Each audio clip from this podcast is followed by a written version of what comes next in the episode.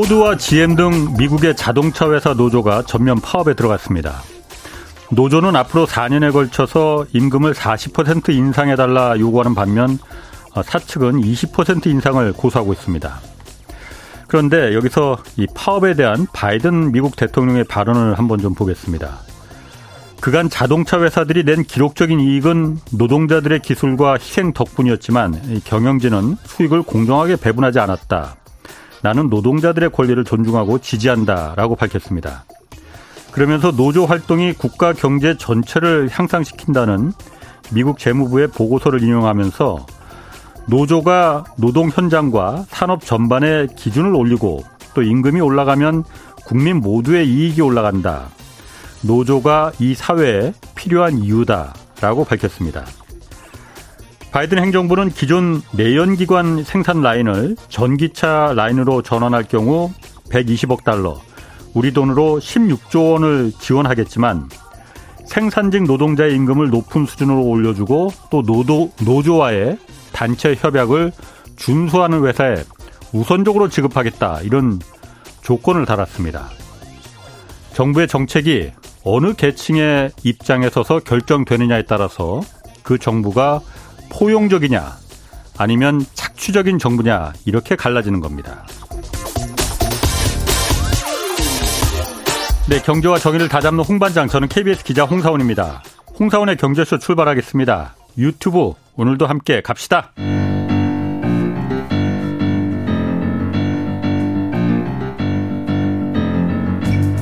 세계 100대 경제학자 가짜 경제 뉴스 감별사 가슴이 뜨거운 경제학자 건국대 최백은 교수의 이게 경제다.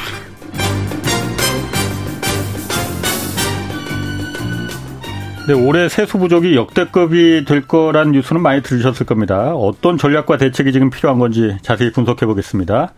아, 최백은 건국대 경제학과 교수 나오셨습니다. 안녕하세요. 네, 안녕하세요.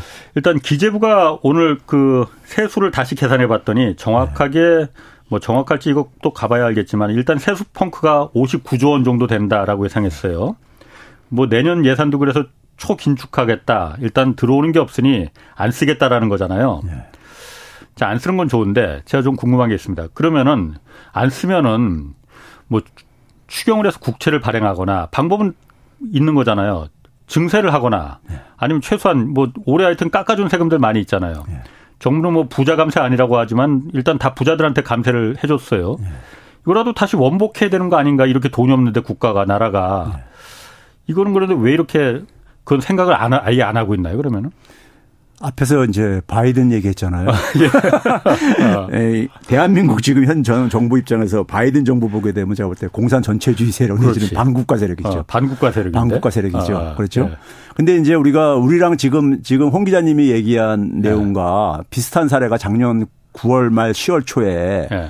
영국의 리즈 트러스 정부와 예. 그걸 겪었었잖아요. 그렇지. 예, 예. 당시에 리즈 트러스 그 내각이 들어서기 전에 그 예. 이전 보수당 정부에서 예. 어, 영국도 그러니까 굉장히 국가 채무가 크거든요. 음. 어, GDP 대 100% 예. 가까우니까요. 그래서 이제 법인세를 이제 그러니까 이제 어, 올리겠다. 예, 예. 올리겠다고 이렇게 계획을 이렇게 잡았는데 예. 그거를 이제 그러니까는 철회하겠다. 예, 이렇게 하면서 음. 이제 타, 사태가 터졌잖아요. 근데 거기는 어쨌든 간에 그래도 시장의 힘에 의해 가지고 굴복을 했죠. 그리고 어 리즈 트러스가 사임함으로써 예. 네, 최단기 어쨌든 간에 정부를 예. 정부 정권 음. 정부로서 이제 사임함으로써 이제 수습이 음. 됐죠. 그때 영국 국채가 그냥 폭락을 해버렸으니까. 그러니까요. 아. 그러니까 그게 이제 처음에 이제 그러니까는 철회하겠다고 해도 시장에서는 예. 시장에서는 그 사람들이 그 자리에 앉아 있는 이상에는 예. 못 믿겠다 해가지고 아. 계속해서 문제가 해결 안 되다 보니까 아. 끝내는 물러났죠. 그러니까 그때 물러나면서 이제 이게 진정이 됐죠. 폴 크루그먼인가 예. 그분이 그야 그런 얘기했잖아요. 예. 바보한테 경제를 맡기면 그 대가를 각오해야 된다라고. 예. 아니 그그 그 얘기는 예. 그 폴 크루그먼만이 아니라 뭐 예. 스티글리츠도 아니죠 스티글리츠래 저기 저 그 누굽니까 저기 저 어. 그 하버드 총장도 했었던 서머 저기 서머스, 래리 서머스, 서머스 같은 경우들도 예. 도대체 음. 미친 짓을 하고 앉아있다고 이런 예. 얘기도 막 이제 혹평들 하고 그랬었거든요. 아, 근데 어쨌든 간에 그 당시에 어쨌든 간에 그 어, 영국의 리즈 트러스 정부는 시장에 어쨌든 저거에 어쨌든 굴복하고 예. 그래가지고 철회하고 아하. 다시 그러니까 그러면서 시장을 진정을 그렇지. 시켰다고요. 예. 근데 우리는 그런 게 없어요. 예. 우리는 그러니까 시장한테 이길 수 있다고 생각하는 것 같아 제가 볼 때는요. 예. 이런 사고가 우리 경제 관료들한테 아직도 남아 있는 것 같아요. 네? 어. 근데 이제 이 문제가 기본적으로 예. 생기는 거는요. 지금 이제 그 이 정, 어, 어, 추경호 경제팀이 더군다나 특히 예. 가장 좀그 심혈을 기울이는 게 재정준칙 법제화입니다. 예, 예. 재정준칙 예. 법제화예요. 지난번에도 그 얘기 하셨었죠. 예. 아, 이걸 일반 사람, 일반 분들이 굉장히 예. 사소하게들 생각하시는데 예. 이거에 대한 집착이 굉장해요. 어. 굉장합니다. 근데 이 재정준칙이 제가 볼 때는 잘못 설계된 거예요. 네. 잘못 설계. 첫 번째는 뭐냐면은 이런 거잖아요. 국가 채무가 굉장히 빠르게 증가한다 이거예요. 예. 네? 그래서 네. 50% 넘으면은 음. 해외에서 자금 빌리기도 힘들다. 예. 뭐 이런 식의 얘기지 논리잖아요. 그렇지. 예. 그래서 그거를 예. 하기 위해서는 뭐냐면 재정 적자를 어. 줄여야 된다. 최소화해야 된다. 어. GDP 대비 3, 마이너스 3% 이내로 관리해야 된다. 이런 얘기 예. 하잖아요. 예. 그럼 거기서 첫 번째 이제 잘못된 게 뭐냐면요.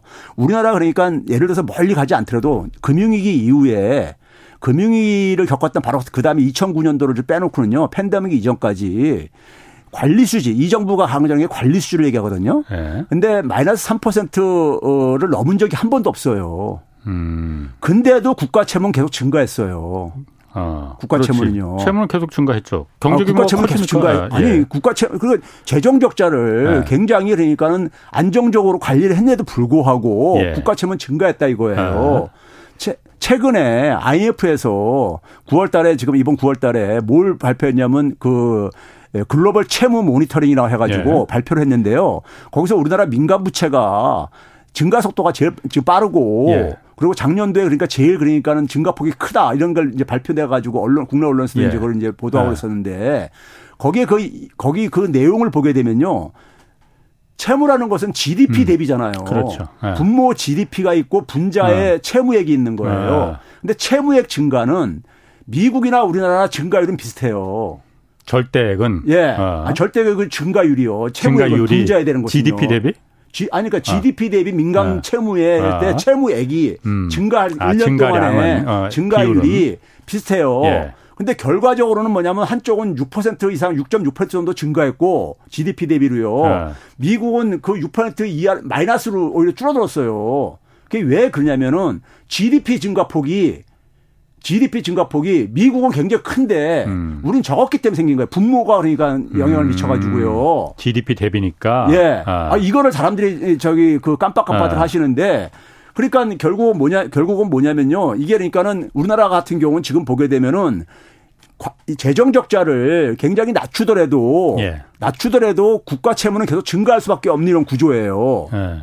증가 이 구조입니다. 구조가. 예. 예? 그러면은 그 상황 속에서 해결책은 두 가지예요. 하나는 뭐냐면 GDP를 그러니까 증가시키든지 음. 성장 잠재력을 음. 그러니까 늘리든지. 근데 이게 쉽지가 않잖아요. 단기, 더 예. 단기에. 예. 그럼 그러면 예를 들어서 그러니까 국가 채무가 그렇게 걱정된다면은 음, 음. 재정 적자를 막는 길은 뭡니까? 재정 적자라는 것은 수입에서 지출을 뺀 거잖아요. 음. 좀 수입이 지출보다 적다는 얘기잖아요. 예, 예. 그럼 수입을 늘려야죠. 그게 아, 증세죠. 예. 음. 이건 그러니까 굉장히 상식적인 얘기예요. 어. 근데 그거는 하기 싫거든요. 여러분 이 정부의 재정 준칙의 목적은 재정 지출을 가능한 최소화하자는 것이고 네. 재정 지출 최소화하고 거의 같이 따라다니는 게 뭐냐면요. 지출 최소화했으면은 네. 그만큼 그러니까 세입도 줄이면 줄일 줄여 줄여야 되는 거 아니냐. 세금도 적게 걷어야 되는 게 아니냐. 아, 어, 제 나라가 돈을 적게 쓴다고 했으니 그렇죠. 그게 감세하고 논리가 연장되는 거예요. 그거하고 그게 어떻게 연결이 되지? 아니 정부가 재정을 예. 지출을 예. 건전하게 그러니까 줄여 어. 쓰겠다 이렇게 할 때 그거 국민들이 다 동의한다고요. 예. 예? 어. 쓸 데가 없어. 쓸 데가 쓸, 쓸 때도 아닌데도 불구하고 쓰는 거 싫죠. 다들이요. 예. 그 맞는 얘기죠. 예. 그래서 재정 지출을 축소하는 노력은 음. 건전하게 쓰는 거는 노력을 해야지요. 근데 이게 그러니까는 어쨌든 간에 에, 그 이전 정부에 비해서 음. 굉장히 대, 규모로 축소시켰을 때 예. 그럼 결국 수입이 어. 수입이 그러니까 예를 들어서 뒷받침 되어줘야 되는 거잖아요. 음. 예? 근데 이게 제가 얘기했잖아요. 재정 적자가 그러니까는 마이너스 3%에서 네. 마이너스 1, 2% 정도에서도 국가 채무는 계속 증가했다는 얘기예요. 네, 네. 그 얘기는 뭐냐면 GDP 증가가 우리가 굉장히 약해진 거예요. 음. 약해진 거야. 예, 예, 그렇죠. 그럼 네. 약해진 상황 속에서는요. 지금 재정을 흑자로 만들지 않는 이상에는 네, 네. 흑자로 만들지 않는 이상에는 이게 줄이기가 힘들어요. 근데 문제는 재정 어. 흑자로 만들게 되면은 정부가 그러니까는 경제 성장률을 줄일 저기 저 부정적으로 영향을 미칠 수밖에 없어요. 돈을 안 쓰니까요. 그렇죠. 민간에서 어. 돈 걷어다가 음. 그걸 그러니까 안 쓰는 거니까요. 민간이 그만큼 쓸 음. 자금이 부족한 예, 거니까. 예. 음. 그 지금 그러니까 그런 함정에 빠져 있는 음. 거예요, 지금요. 그러니까 정부가 기재부가 지난 시간에도 최 교수님 나오셨을 때 정부가 재, 기재부가 재정 준칙에 이렇게 집착하는 이유는 예. 그게 권력이다.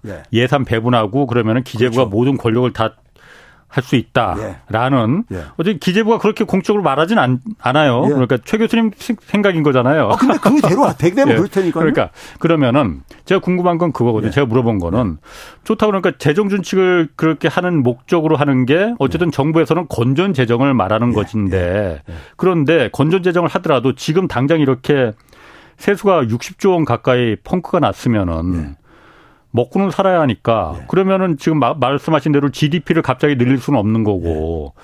방법은 그러면은 아예 굶어 죽든가 네. 다 굶어 죽든가 아니면은 깎아준 세금 네. 세금을 더 늘리는 건 곤란하니까 반발이 크니까 네. 깎아준 세금들 네. 여유 있는 계층들한테 좀 깎아준 거잖아요. 네. 그거라도 다, 다시 원복을 시켜야 되는 거 아니냐. 제가 질문하는 거 그거는. 아, 그러니까 왜안 하냐 이거죠. 그게 그걸. 제가 리즈 트러스 정부를 얘기했던 어. 거잖아요. 네. 리즈 트러스 정부는 어쨌든 원복을 했잖아요. 네. 근데 우리는 그것도 안 하겠다는 거잖아요, 지금요. 네. 그러니까 왜? 그러니까 그게 그게 우리나라 정 우리나라 우리나라 네. 이 정부가 네. 지금 그러니까 그 경제가 이렇게 굉장히 악화되는 상황 속에서도 고집을 피우고 있는 거잖아요. 어쨌든 간에요. 지금 이게 어.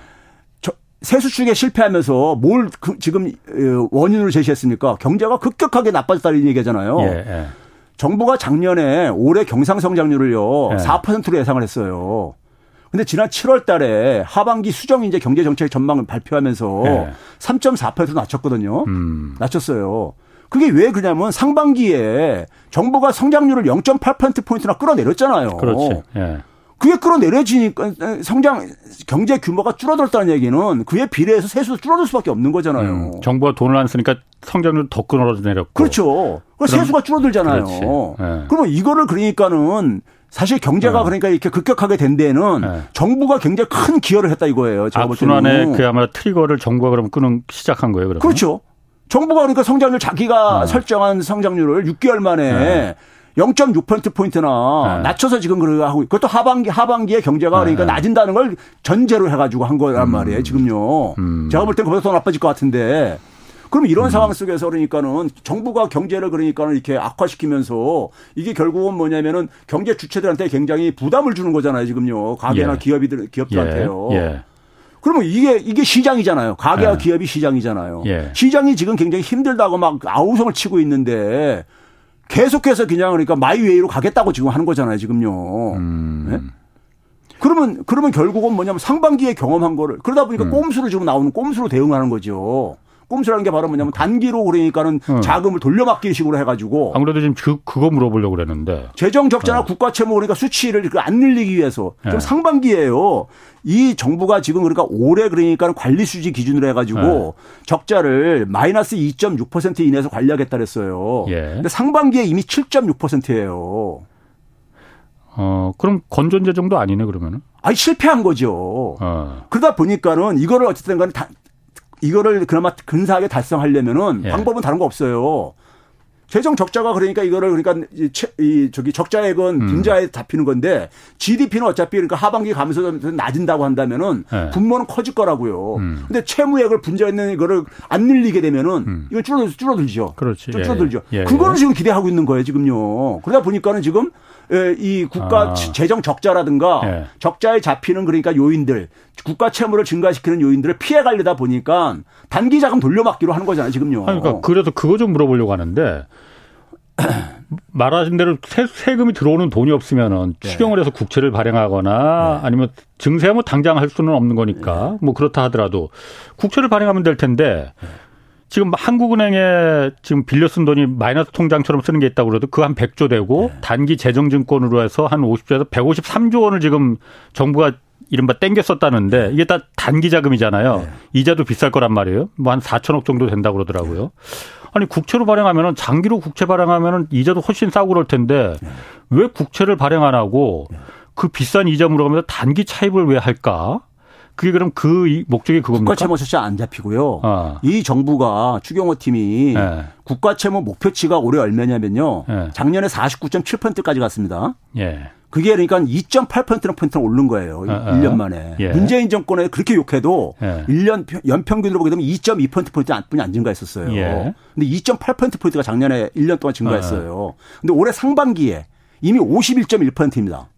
음. 국가 채무가요. GDP 대비요. 예. 그러니까 이미 목표치를 넘어선 거야, 지금요. 국가 채무도. 음.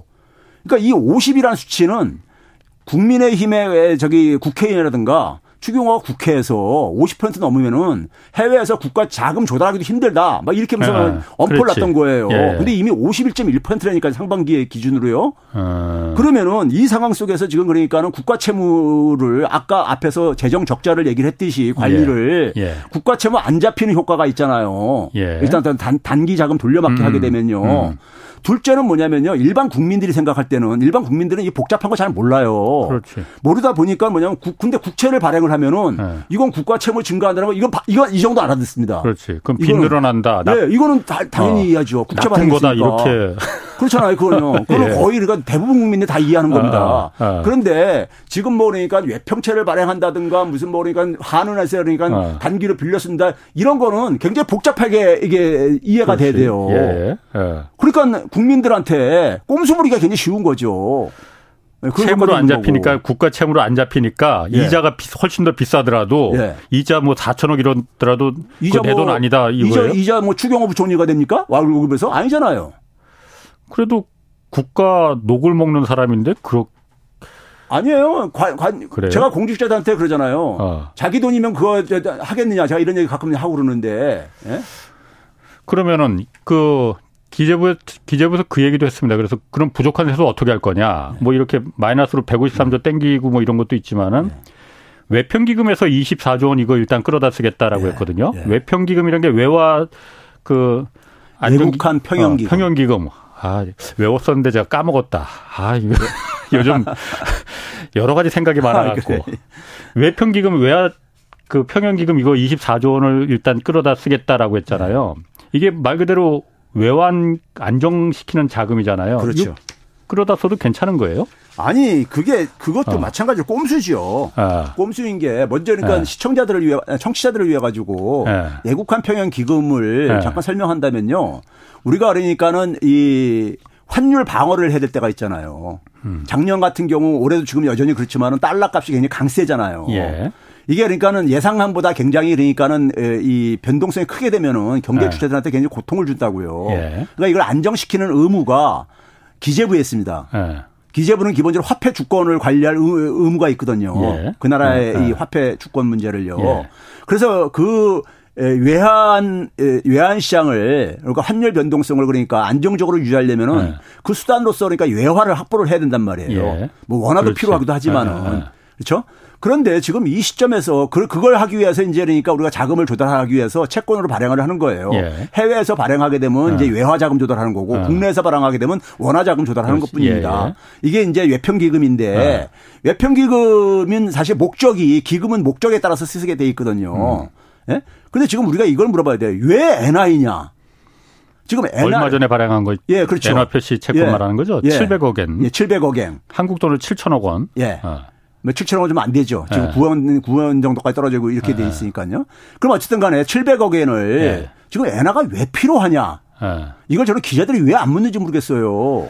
일단 기재부에서는 예. 그렇게 얘기는 했어요. 왜 달러도 아니고 왜 엔화로다가 된 채권을 예. 발행하냐 예. 했을 때 앞으로 한일 간에 예. 기업들 비즈니스 많아질 거다. 예. 그때 기업들한테 빌려주기 위한 자금이 엔화가 필요할 거다. 미리 그래서 좀 대비하는 거 아니냐.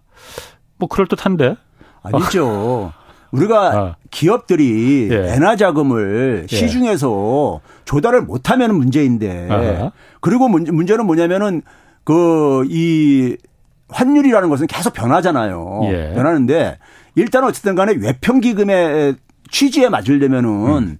우리가 흔히 말 달러 같은 경우는 달러 채권을 우리가 21년도에 예. 문재인 정권 마지막 때 2년 전에 10월 달에 예. 그때 발행을 한 적이 있었거든요. 예. 그때 유로하고 같이요.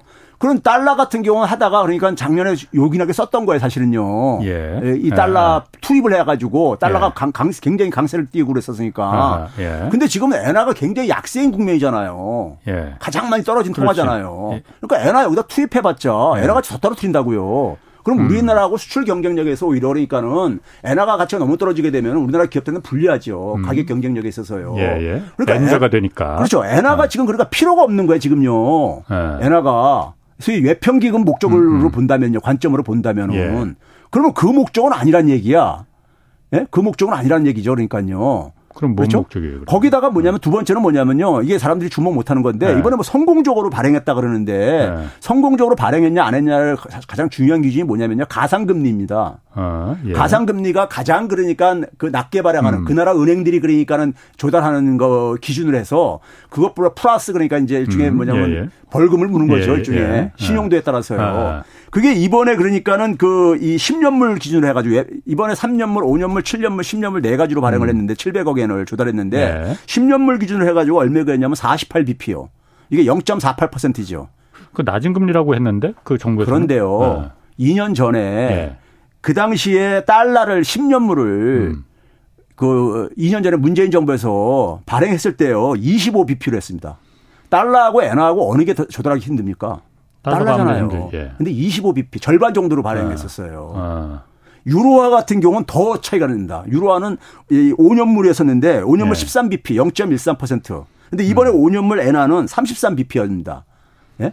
그러니까는 음. 그때보다도 굉장히 우리나라에 대해서 신뢰를 신뢰가 약화된 거예요. 네. 신뢰가 약화됐으니까 어. 그러니까 이번에 이렇게 성공적으로 발행도 한 것도 아니에요. 굉장히 비싸게 발행한 거예요. 음. 엔화 원래 금리가 낮다 보니까는 이게 그 낮은 것 뿐이지 음. 가상금리로 봐야 되는 거예요. 이것은요. 가상금리가 기, 중요한 기준이라고요. 근데 가상금리를 기준으로 보게 되면 두 배에서 세 배 정도 그러니까는 2년 전보다 더 높은 비용을 음. 지불했다고 이번에요. 아니 그러면 최 교수님 말대로 엔화를 지금 정부에서는 그 기업 간의 비즈니스가 이제 일본하고 많아질 거다 그래서 그거 대비용으로 한다고 했는데 그것도 만약 안, 안 한다면 그 비싼 금리를 가상금리를 받으면서 발행할 이유가 없을 거 아니에요. 아, 그러니까요. 그래서 어. 그러니까 외평기금 관점이 아니라 이거예요, 이게요. 그럼 무슨 그럼 아까 얘기했듯이 예. 외평기금으로 지금 돌려막기 하고 앉아 있잖아요. 예. 24조 펑크라는 것도 있잖아요. 펑크라는 예. 것도 예, 있잖아요. 예. 그리고 이제 뭐냐면은 이, 이 돈으로 가지고 어. 언제든지 이것도 현금할 수 있잖아요. 원화자금으로, 원화자금을 수합할 수 있잖아요. 그러니까 그런 우려들이 의심들이 많으니까 예. 정부에서 예. 이거 원화로 환전 안 하겠다고 그랬거든요. 아니 그러니까 어. 그 환전 하겠다 안 하겠다 그랬더니 두고 봐야 되는 문제이고. 어. 그러면 엔화를 계속 갖고 있을 때 어. 엔화를 그러니까는 지금 우리가 기업들 우리나라 기업들 같은 경우는요 아직까지도 예. 우리나라가 지금 경상 수지가 흑자가 되는 이유가 뭐냐면요. 예. 그나마 이 배당 소득이라든가 이런 걸 많이 어. 저기 그 어, 획득하기 때문에 그런 거예요. 예. 기업들이 그러니까 달러 자금이 있는데 어. 달러를 가지고 지금 그러니까는 엔화를 그러니까 쉽게 그러니까 갈 수 있는데. 어. 엔화 자금 700억 엔 정도 가지고 뭐 중소기업 정도 뭐 저 지원해 줄건 모르더라도 음. 대기업들은 이 엔화 자금이 지금 필요할 이유가 없는 거예요, 지금요. 음. 자체적으로 조달도 가능하고요. 예. 그러니까 이게 지금 여러 가지 관점에서 볼 때 지금 이게 이게 이 도처가 왜 엔화 자금이냐 이 시점에서 음. 이게 된다는, 된다는 거예요. 거기다가 이게 3년물부터 10년물이죠. 3년 후면은 있잖아요. 3년 후면 이전 거 끝납니다. 예.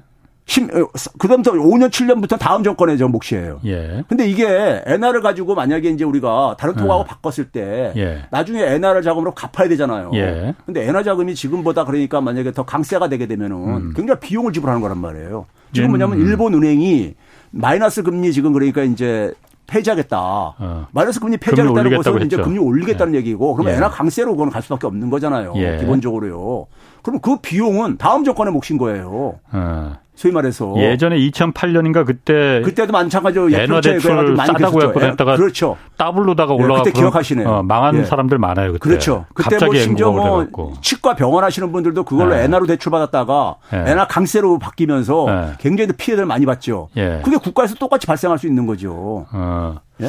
그럼 이번에도 엔화가 어쨌든 지금 일본 중앙은행에서 일본은행에서도 기준금리 이거 올리는 거 올해 안에 검토하겠다라고 네. 공식적으로 얘기를 하다 보니까 일본 지금 그 10년물 국채 상한선도 막 쭉쭉 올라가고 네. 해요. 그러면은 엔고로 바뀔 가능성이 있는데 그럼 지금 700억엔 이거 바뀐 게, 아, 네. 빌린 게 네.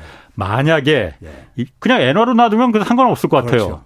그런데 문제는 그동안 이자만 물고 앉아 있는 거죠. 그러니까 아니 이자 아니 이자 물더라도 어쨌든 간에 아니, 그게 쓰지도 못하고 갖고 있어요. 그러니까 쓴다잖아요. 쓴다잖아. 네. 어디가 그 쓰는 게 아니 그러면은 이걸 만약에 그러니까 처음에 의심했던 건 그거였거든요. 정부가 지금 세수가 부족하고 그러니까 네. 이거라도 700억엔 빌려서 한 7천억 7천억 원 정도 가까이 네. 원화로 환전해서 네. 부족한 세수 이거로다가 이거라도 막 끌어모으는 거 아닌가 그런 의심을 잔뜩 하니까 네. 그러니까 이제 기재부에서 네. 그럴 의심이 들까봐 이거 환전 우리 안 할래 그냥 엔화로 갖고 있을래 그 바꾸지 어. 않는다 하더라도 있잖아요 그거 담보로 해가지고 네. 원화자금 조달하는 방법 여러 가지가 다 있어요 기업들한테 빌려도 되고 아 그렇죠 그러니까 그 담보로 하면 된다는 어. 얘기는 나중에 그걸로 가, 다 상하, 어. 해소하는 거거든요 그러게. 네, 그러니까 그건 여러 가지 방법이 있다고요. 지금 사실 이게 정부뿐만이 아니고 네. 엔화로 다 들어온 그 기업들 금융기관들도 많이 있거든요. 네. 왜냐하면 엔저 엔저 네. 엔화 금리가 그렇죠. 싸니까 워낙. 네, 근데 이게 엔화가 고가 돼 버리면은 네. 엔화가 가치가 올라가 버리면 올라갈 가능성 지금 매우 높아 보여요. 네. 올라 버리면은 되로 빌렸다가 말로 갚아야 되는 거 아닌가?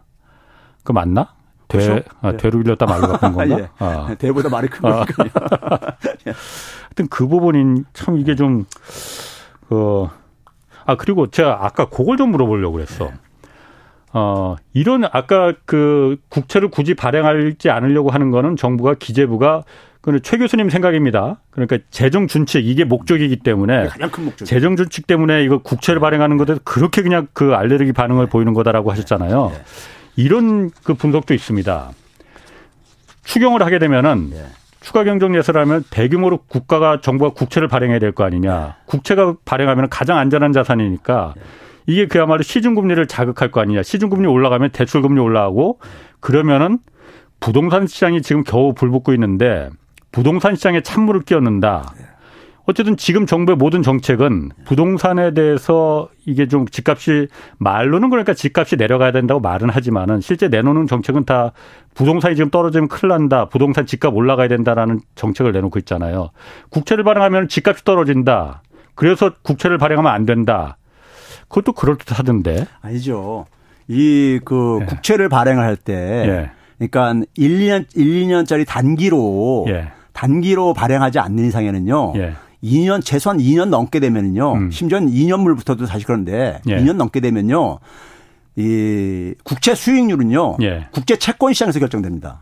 음. 지금 이미 시장에서 예. 시장에서 이미 뭐냐면 한 6월 달부터 이게 올라가기 시작했거든요. 왜 그러냐면은 미 국채 수익률이 올라가고 앉아 있잖아요, 지금요. 그렇죠. 오늘도 보니까 겁나게 올라갔는데. 예, 지금 어 지금 상당히 지금 어, 예. 위험하게 빠른 속도로 올라가고 있는데 예. 거기서 결정되죠. 국제 채권 이거는 그러니까 학계에 예. 학계에서 이미 그러니까 인정된 그러니까 대수가 있는데 예. 중장기 채권 중장기 채, 채권 수익률 그러니까 예. 시장 금리는 기본적으로 국제 채권 시장에서 결정되진다. 예. 그러니까 이게 결국 뭐냐면은 중앙 각국의 중앙은행들이 통제가 안 된다는 얘기예요. 쉽게 얘기하면요. 예. 중앙은행은 그러니까 음. 단기 금리에나 영향을 미칠 정도로 음. 굉장히 힘이 약해졌다 이거예요.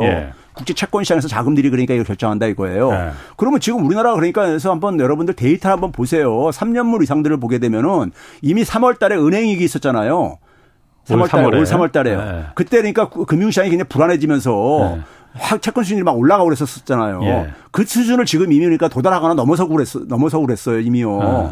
지금 우리 10년물 같은 경우 4% 지금 그러니까 돌파를 눈앞에 두고 있는 이런 상태거든요. 예. 근데 1월 달부터 지금 기준금리 동결하고 있잖아요, 계속이요. 예. 그거 관계없이 간다니까요. 관계 없이 진행돼요. 그러니까 시장 금리는 예. 그러면 아. 이제 그래서 국채를 발행을 한다 했을 때 국채를 발행을 하게 되면 그러니까 지금 그러니까 뭐 그 금리에 영향을 미친다 하는 것은 아. 이미 그러니까 그, 그 금액이 어느 정도나 될지 모르겠지만은 아. 이미 그러니까 국제 시장에서 국제 채권 시장에서 이미 그러니까 압박을 음. 받고 있는 상황 속에서 그건 큰 변수가 아니라 이거예요. 미국 국채 금리가 이미 저렇게 막 올라가고 있는데 네. 한국에서 암만 국채를 발행하지 않아서 억누르려고 해도 그 네. 아무 소용이 없다. 네, 거의 효과가 없죠. 아니 그러면은 지금 사실 말씀 잘하셨어요. 기준금리를 3.5%로 우리나라는 네. 2월 달부터 계속 네. 동결하고 있잖아요. 기준금리를 동결하고 있는데 어쨌든 시중 그 국채 금리는 계속 올라가고 시장 금리도 따라서 그걸 네. 기준으로 해서 하는 거니까 국채 금리를 계속 올라가잖아요. 그게 그러면은 미국 국채 금리가 올라가서 따라 올라가는 거예요, 지금? 어, 그렇죠. 아니, 시장 금리의 네. 가장 기준은 뭡니까요? 국채예요. 예. 국채가 가장 안전한 자산이니까. 예. 근데 국채 중에서 가장 안전한 게 어디냐? 미국채거든요. 예. 그러니까 미국채가 예. 일종의 뭐냐면 국제사회 속에서는 시장의 기준금리 역할을 하는 음. 거예요. 예. 그럼 그게 올라가게 음. 되면 나머지들도 같이 그러니까 그 위험 부담에 플러스 가산돼 가지고 올라갈 예. 수밖에 없는 거잖아요. 음, 그게 그렇죠. 기본적인 상식이잖아요. 그렇죠. 예. 그러니까 지금 뭐냐면 미 국채 금리가 지금 굉장히 빠른 속도로 7월 말부터 지금 올라가고 앉아 있거든요. 예. 예? 4% 밑에서 관리되던 것이 예. 6월 이전까지만 하더라도 지금 뭐냐면 4점 지금 아까 잠깐 했어요. 4.36까지 지금 돌파하고 앉아 있고 이렇게 가파르게 올라가고 있단 말이에요. 음. 그러니까 국제 수익률이 올라간다는 얘기는 미 국채 가격이 폭락한다는 얘기거든요. 그렇지. 지금요. 예. 미 국채가 굉장히 그러니까는 어떻게 보면 그 위험한 자산으로 지금 되고 어. 있는 거예요. 쉽게 얘기하면요. 네. 사람들이 선호하지 않는 거잖아요. 쉽게 얘기하면요. 어. 가장 안전한 자산인데도. 예. 그러면 나머지 그러니까 한국 정도야, 한국채 어. 정도야 같이 따라서 그 움직일 수밖에 없는 거고 한국채 수익률 봐보세요. 이미 그 쫙 올라가가지고 음. 3월 수준 이미 돌파했다니까요. 3월 그게 그러니까 미국 국채 금리가 올라가서 올라간 거래. 어, 그렇죠. 당연하죠. 그럼 한국의 예. 국채 금리가 올라가면은 예. 대출 금리 올라가는 것도 그럼 다 그것 때문이에요. 그럼, 그럼 한국 국채 금리가 올라가게 되면요. 예. 우리나라 금융체들, 은행들이 예. 발행하는 은행들이 우리가 자금 조달할 때. 예. 그 금리 산정할 때 예. 삼는 중요한 기준 중에 하나가 은행채거든요. 예. 은행채도 그러니까 거기 연동될 수밖에 없는 거죠. 예. 은행채 음. 금리도 같이 올라가지죠. 음. 기준금리하고 상관없이. 아, 기준금리 상관없죠. 그러면은 예. 그러면 아주 단기 단기 자금 예. 빼놓고는 그러면은 대출 금리 그래서 지금 슬금슬금 올라가서 막 지금 7% 도, 그 상단이 올라가고 그런다는데 예. 방법은 있을 것 같아요. 예, 얼마 전에도 썼잖아요. 금융감독원자 어쨌든 대통령이 상생금융 한번 말하고 예. 어. 뭐 상생금융이라는데 왜 웃으세요? 너도 좋고 나도 좋자고 하는데. 예.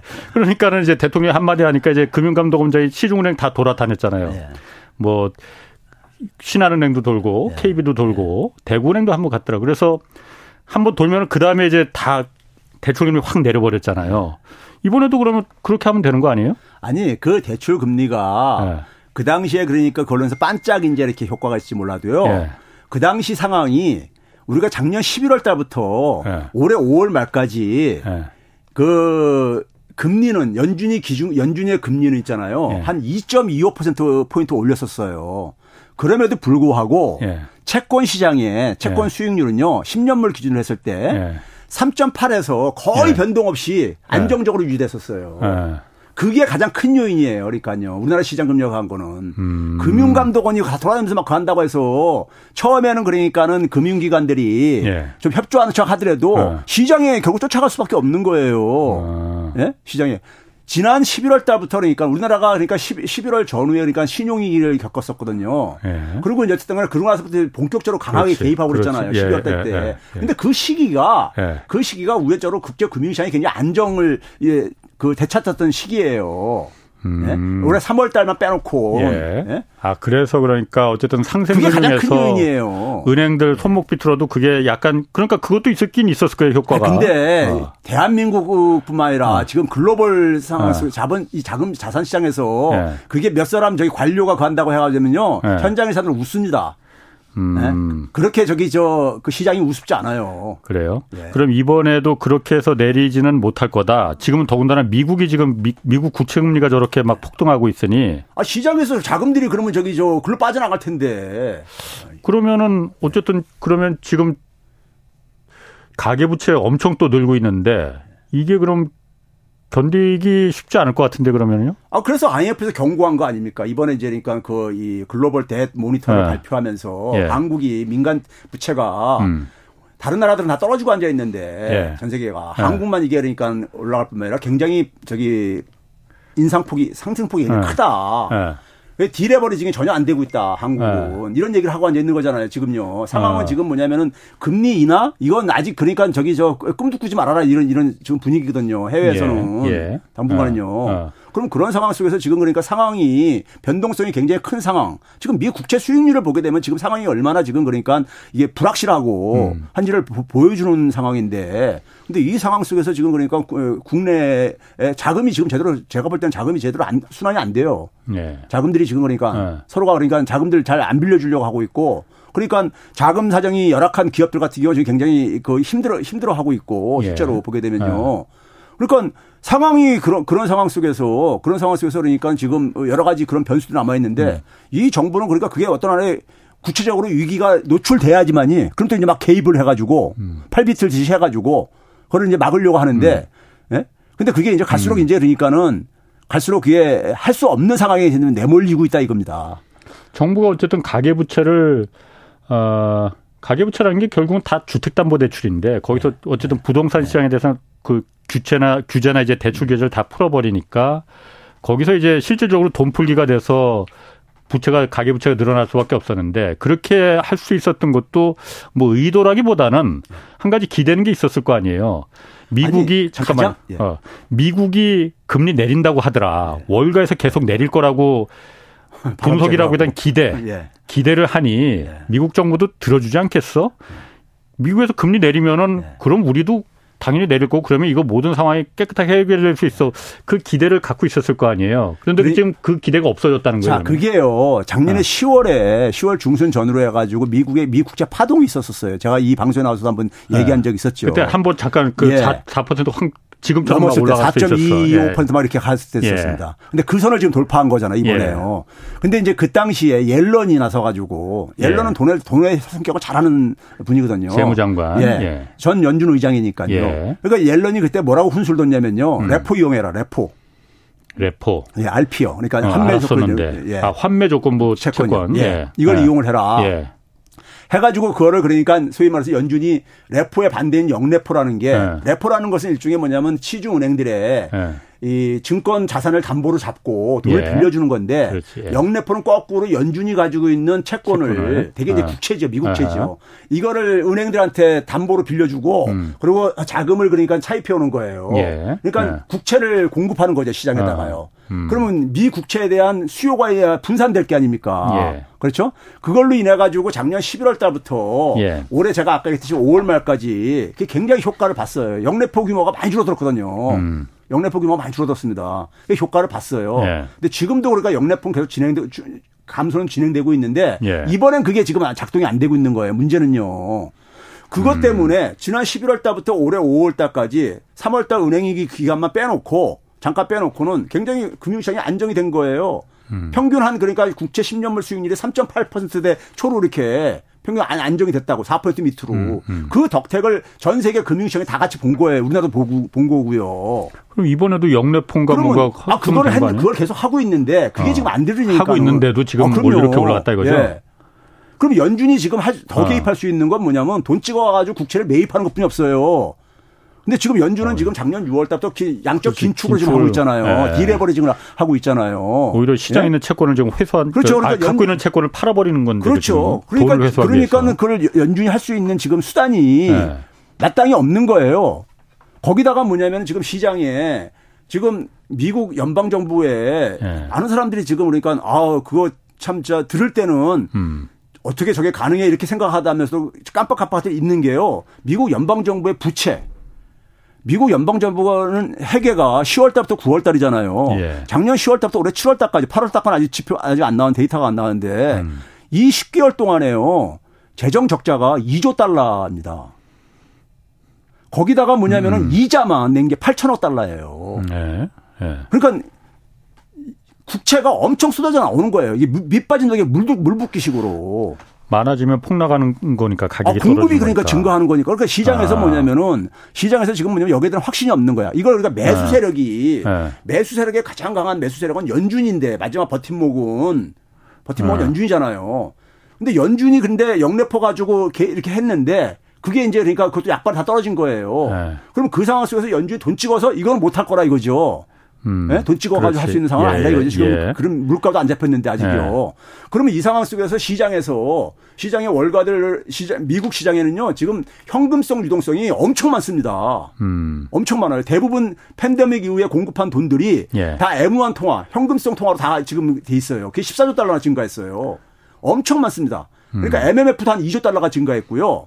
그러니까 소위 현금성 자산이 엄청 많아요. 예. 그러니까 그러니까 사람들이 그러는 거잖아요. 이 돈이 상황만 되면은 환경만 되면은 주식시장으로 엄청 들어올 거라 이거죠. 그 돈이 왜 그럼 그 채권을 미국 아, 그러니까요. 주식시장에 아, 채권 시장가 아, 들어올 텐데 아, 아, 아, 이 대기성 자, 금이 엄청 많다 이거예요. 예. 그러면 이제 폭발적인 장세가 일어날 거다. 이런 이런 저 꿈을 꾸고 있는 사람들이 있는데 예. 아직 그런 거에 대한 기대가 안 되니까는 예. 이 돈들이 안 못 들어가는 거잖아요. 쉽게 얘기해서요. 못 들어가고 지금 현금성 자산으로 음. 이들 다 움켜쥐고 있는 거예요, 지금요. 음. 그러면 그 돈들이 국채 시장 국채 가격이 그러니까 지금 조만간에 폭등할 거라고들 막 이렇게 바람 잡았잖아요. 근데 웬걸 오히려 네? 더 떨어져. 어, 이, 근데 어. 그 이게 보니까 그 투자자들이 그걸 안 믿는 거야. 네. 월가에서는 계속 그렇게 바람몰이 하고 앉아 있는데 예. 국채 가격이 폭등할 거라고 그래서 예. 국채 투자라고 그렇게 바람잡이들 하고 앉아 있는데 투자가들이 투자가들은 현명하거든요. 예? 그렇게 바람 잡는다고 해서 거기 움직이지 음. 않거든요. 근데 이게 보니까는 공, 이 수요 힘이 공급 힘을 그러니까 공급 힘을 그 꺾을 수가 없을 것 같은 생각이 드는 거야 지금 상황은요. 시장의 아. 투자자들이 뭐냐면 그러니까 미 국채에 대한 수요에 대해서 굉장히 네. 기대감이 약해진 거예요. 쉽게 얘기해서.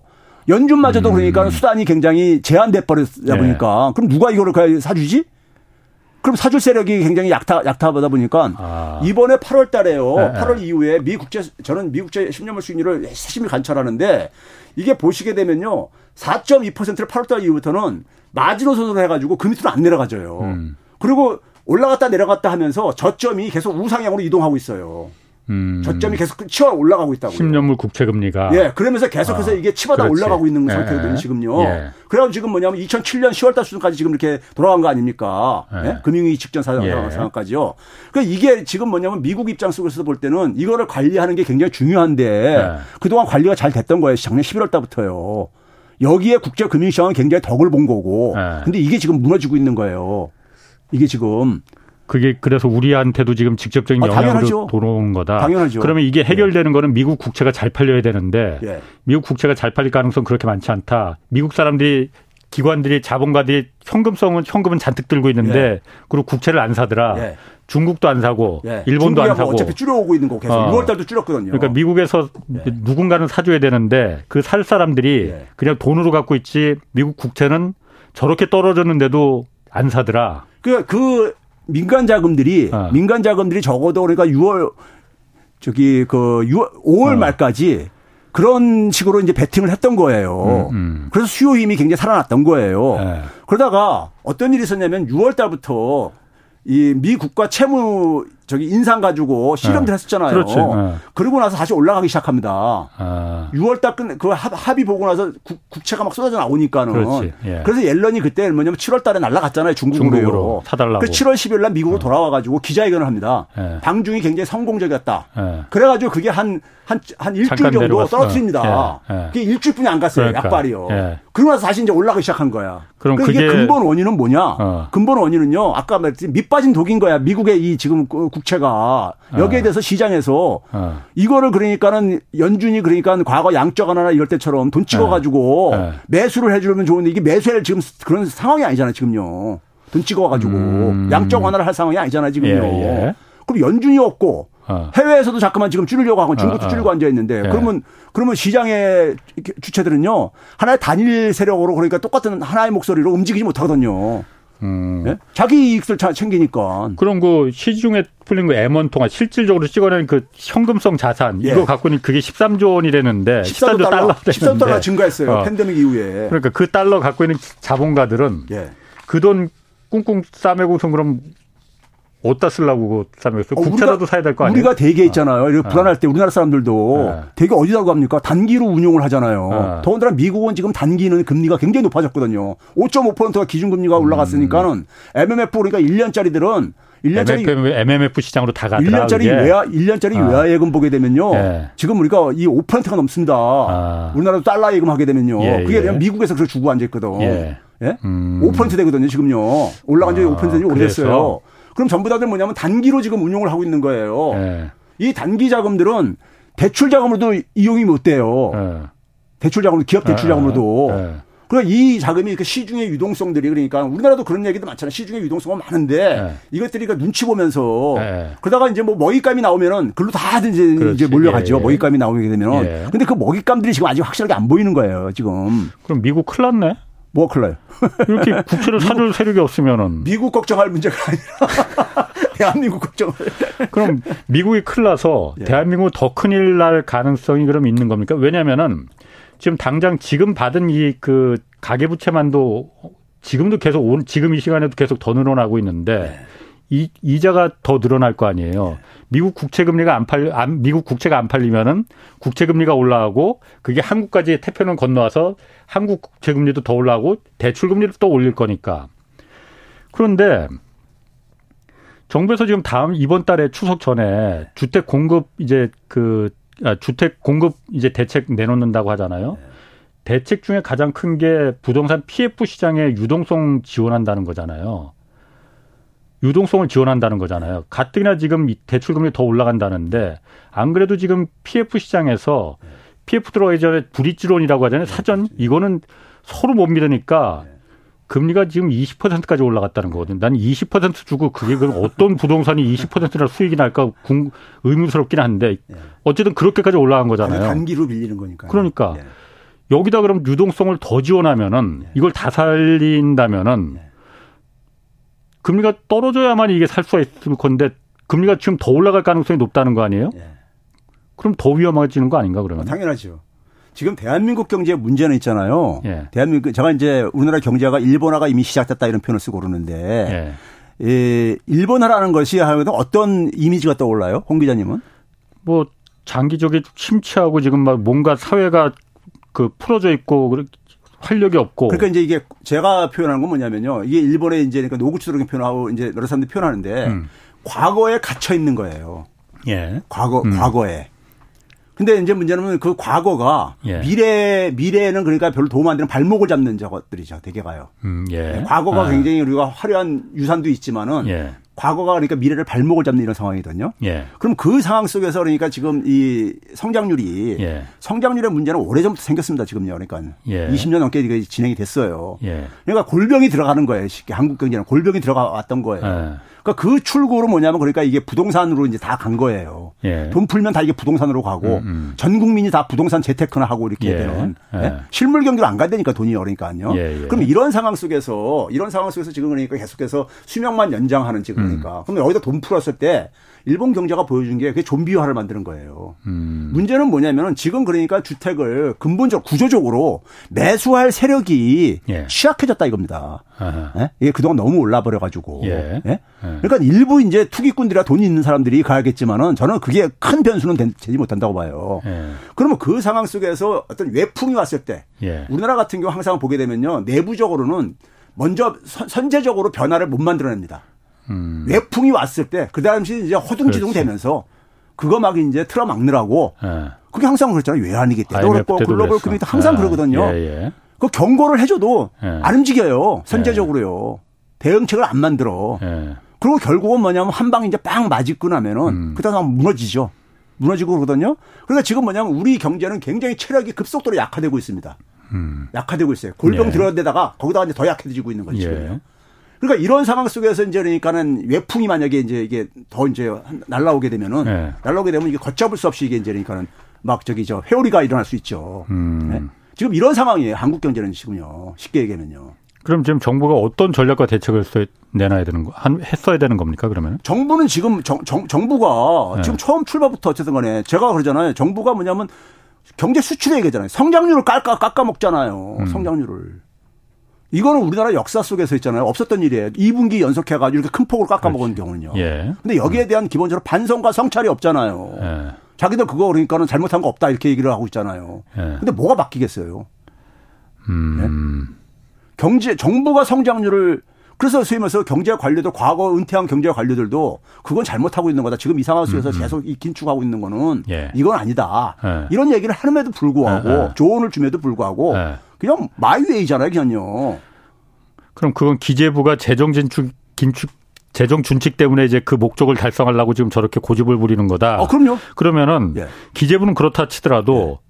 다른 우리 대통령실도 있고 뭐 다른 행정부처들도 있잖아요. 그리고 학계에서도 그런 조언하고 그런 그리고 대통령실이 어쨌든 절대 권한을 갖고 있는데 거기서는 그런 그런 걸 모릅니까 그러면?